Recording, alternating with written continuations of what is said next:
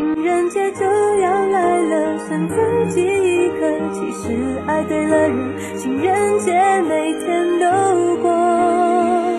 分手快乐，祝你快乐，你可以找到更好的。不想过冬，厌倦沉重，就飞去热带的岛屿游泳。分手快乐，请你快乐，挥别错能和对的相逢。离开旧爱，像坐慢车，看透彻了，心就会是晴朗的。没人能把谁的幸福没收。你发誓你会活得有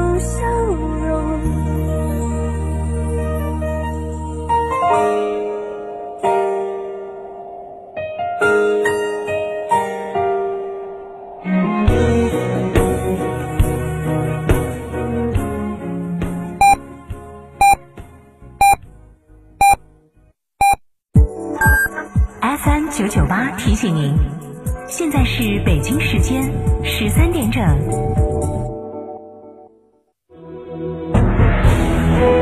成都的声音，FM 九九点八，成都电台新闻广播。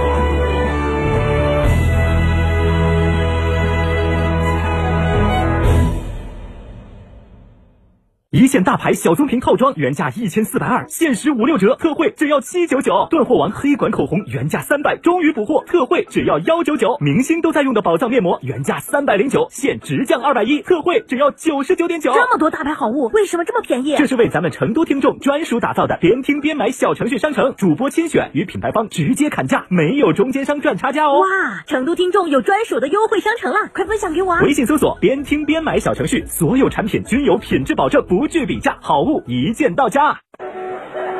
唉，真烦，窗户对公路，各种噪音，怎么睡觉啊？那你就该安装通风隔音窗啦！上市企业科技品牌产品通风隔音窗，既能通风又能隔音的窗户，隔音量最高可达四十五分贝，相当于一堵墙的隔声能力。成都电台独家代理通风隔音窗，安静舒适，给你一个半身别墅般的睡眠环境。详询致电八四三五六九二八八四三五六九二八。笛箫是世界上发现的最早的有音阶的发音器，在河南舞阳新石器时代早期遗址中发掘出十六只用鸟禽之骨制成的竖吹骨笛，距今已有八千年历史。笛箫发展至今，有了一种通俗的区别方法，即横吹笛、竖吹箫。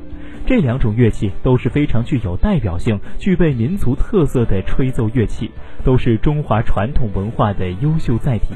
下周一、下周二十三点到十四点，金沙讲坛石磊为您带来中国笛箫艺术赏析，敬请关注。世界真美好，生活家装饰第八代精奢新品全程荣耀首发，以巅峰工艺铸精奢人生。二十间大宅样板全程招募，管理费五折，设计费五折，厨卫爆品五折。主辅材全线新品升级，楚格风工艺，十四项专利技术，八项特色工艺，八十五项工艺标准，三百四十三条验收标准，巅峰工艺带你玩转生活家装饰第八代精奢新品。福利详询八三三二零六六六八三三二零六六六，生活家家居。少年强则国强，少年强则国强。复兴中华，重任在肩。新时代的青年需要豪情和担当，更需要强健的体魄来实现梦想。让我们共同铸就免疫屏障，抵御病毒，强我中华。打疫苗筑屏障。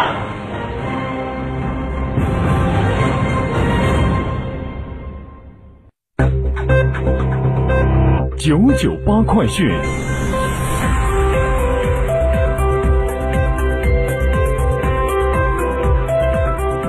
来关注这一时段的九九八快讯。神舟十三号载人飞船十六号在长征二号 F 遥十三运载火箭的托举之下点火升空，开始我国迄今为止时间最长的载人飞行。航天员翟志刚、王亚平、叶光富成功入驻天河核心舱，中国空间站有人长期驻留时代到来。在顺利进驻空间站天河核心舱后，在今天上午九点五十分，神舟十三号航天员乘组成功开启货物舱舱门，并顺利进入天舟三号货运飞船。接下来，他们还将开启天舟二号货运飞船货物舱舱门。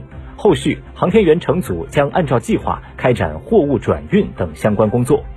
自六月十七号至今的短短四个月时间，酒泉卫星发射中心两送神舟飞天。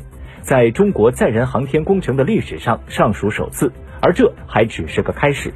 二零二二年，神舟十四号和神舟十五号载人飞船也将从这里踏上太空之旅。而伴随着天河核心舱舱门开启，中国太空漫步第一人翟志刚、中国首位太空教师王亚平、第一次出征太空的航天员叶光富，先后顺利入驻天河，开启为期六个月的太空生活。六个月也将成为中国空间站运营期间航天员乘组常态化驻留周期。建设中国人自己的空间站是中国载人航天三步走战略的第三步。二零一零年立项，目前已进入空间站建造的关键时期。空间站在轨建设分为空间站关键技术验证和空间站建造两个阶段进行。神舟十三号任务是空间站关键技术验证阶段的决胜之战、收官之战。也是空间站在轨建设过程中承前启后的关键之战。中国载人航天正一步一个脚印地向着二十九年前制定的发展战略稳步前进。近日，教育部和市场监管总局联合印发《中小学生校外培训服务合同示范文本（二零二一年修订版）》，为家长和校外培训机构提供合同样本。特别指示中明确指出，培训机构不得使用培训贷的方式收取费用，预收费需全部进入培训机构的收费专用账户，并根据属地监管部门要求，通过银行托管或风险保证金的方式全额纳入监管范围。面向义务教育阶段的学科类校外培训收费，需依法实行政府指导价管理。培训机构要在政府制定的基准收费标准和浮动幅度内确定具体的收费标准。经商人民银行外汇局近日，证监会公布合格境外投资者可参与金融衍生品交易品种，新增开放商品期货、商品期权、股指期权三类品种。参与股指期权的交易目的限于套期保值交易，自二零二一年十一月一号起施行。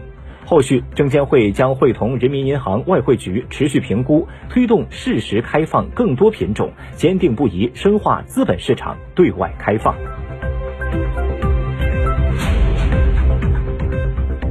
近期，各地各有关部门按照最新网络游戏防沉迷通知要求，集中处罚了一批违规企业和平台。中央网信办集中下架陪玩类型的应用。九月七号，中央网信办综合治理局下架 Hello 语音、小鹿陪玩、比心、米娅、可可西里、一派陪玩、比伴陪玩等七款陪玩类的应用。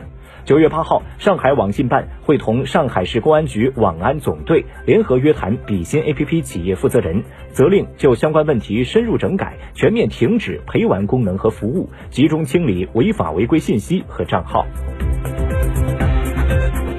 视线转向国际。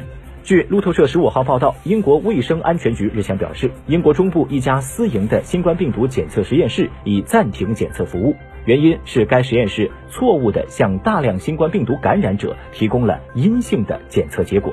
九月八号到十月十二号之间，出现问题的实验室经手了大约四十万份样本，其中约四万三千份样本的阴性检测结果可能存在问题。